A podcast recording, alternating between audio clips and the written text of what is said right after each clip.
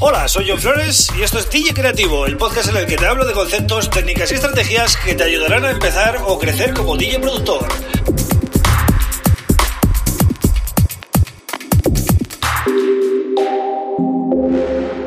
Hola, bienvenido y bienvenida a DJ Creativo. Mi nombre es John Flores y este es el episodio número 33. Hoy voy a hablar de una técnica que es muy importante para que puedas eh, hacer temas más grandes. ¿Qué quiere decir más grandes? Pues que puedas usar más pistas, más recursos, ¿vale? Entonces, eh, uno de los trucos que yo suelo hacer es liberar pistas, liberar recursos de CPU. Bien, ¿a qué me refiero con esto?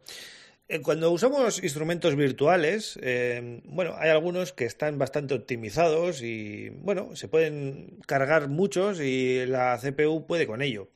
Pero hay sintetizadores que son muy potentes, ¿vale? Y que un solo preset de ese sintetizador puede estar, eh, bueno, consumiendo 30-40% de CPU tranquilamente o más, ¿vale?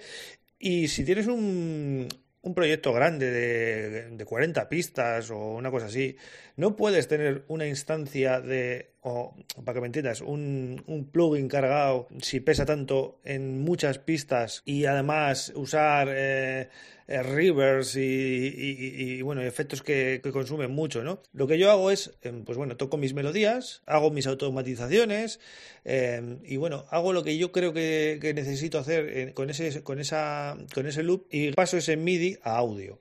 Lo grabo.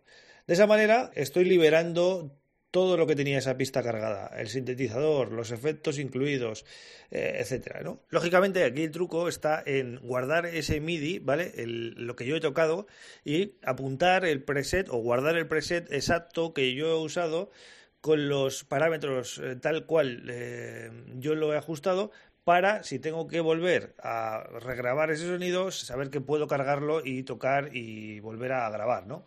Claro, al grabar eh, MIDI audio hay que tener en cuenta eh, una cosa muy importante que es un error de novato brutal, que es eh, grabar el loop eh, justito sin tener en cuenta que igual hemos metido un delay y ese delay tiene una cola. O el propio synth ya tenía una reverb encargada y al grabar justo el loop estamos cortando la cola de la reverb, ¿no? Entonces, lo que yo hago es, si por ejemplo quiero grabar un loop de 16 compases, alargo la abrazadera para grabar 24, porque son múltiplos de 8, ¿vale? 8, 8 por 3, 24, de tal manera que de 16 a 24 no, suele, no suene nada, está vacío.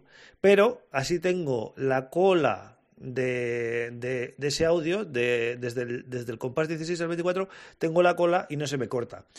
Y luego a la hora de montar eh, las pistas en Ableton Live voy a poder alargar las colas y voy a tener eh, ese, ese, sonido bien, ¿no? No se me va a cortar en ningún momento. Entonces es muy importante liberar recursos de, de CPU porque eh, cuantas más pistas tengáis en audio, más ligero va a ir el ordenador, menos se va a bloquear, menos se va a quedar pensando y vosotros vais a poder trabajar mucho más fluido y se os van a ocurrir muchas más ideas porque veis que el ordenador puede con todo. Al contrario, si saturáis el ordenador y empieza eso a crujir y a hacer chasquidos, os va a dar la sensación de que estáis llegando ya al límite, porque a mí me ha pasado, es decir, cuando ya está el ordenador tan saturado, dices, uff, no puedo meter mucho más porque ya esto no, si no, es, es, inviable poder trabajar con este proyecto, ¿no? Y eh, al final, pues en vez de ser más creativo, todo lo contrario, te corta el rollo y estás deseando terminar ya el tema porque si no, ves que no vas a poder ni siquiera trabajar lo que te queda de manera fluida, ¿no? Entonces, este es el primer consejo que te quería dar, pasar eh, tus pistas MIDI con los instrumentos y todo a audio. De esa manera es un simple audio y no, consume prácticamente nada. Y cuando uses reverse, que uses efectos de envío. En, en Ableton Live, por ejemplo, puedes añadir una, una, pista de audio, una pista MIDI o un canal de retorno. En el momento que metes un canal de retorno, eso quiere decir un efecto de envío, ¿vale? Imagínate que quieres usar varias reverbs. Pues bueno, podrías meter un efecto de envío para una reverb corta, otro efecto de envío para una reverb larga, otro efecto de envío para una reverb pues media, ¿no? Ni corta ni larga.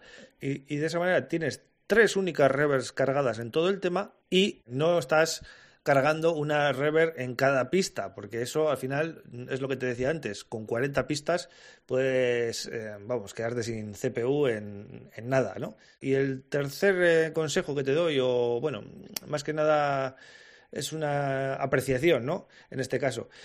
Siempre que tengas chasquidos de audio o que veas que el ordenador no reproduce con fluidez, vete a preferencias, audio, buffer de audio y vas a tener que retrasar el buffer, ¿vale?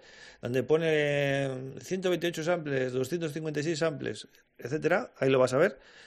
Si ves que el ordenador no, reproduce el audio de manera fluida, tienes que tirar hacia atrás. Es decir, es decir habrá proyectos que, tengas más de 1000 samples de, buffer size, o sea, la latencia, ¿no?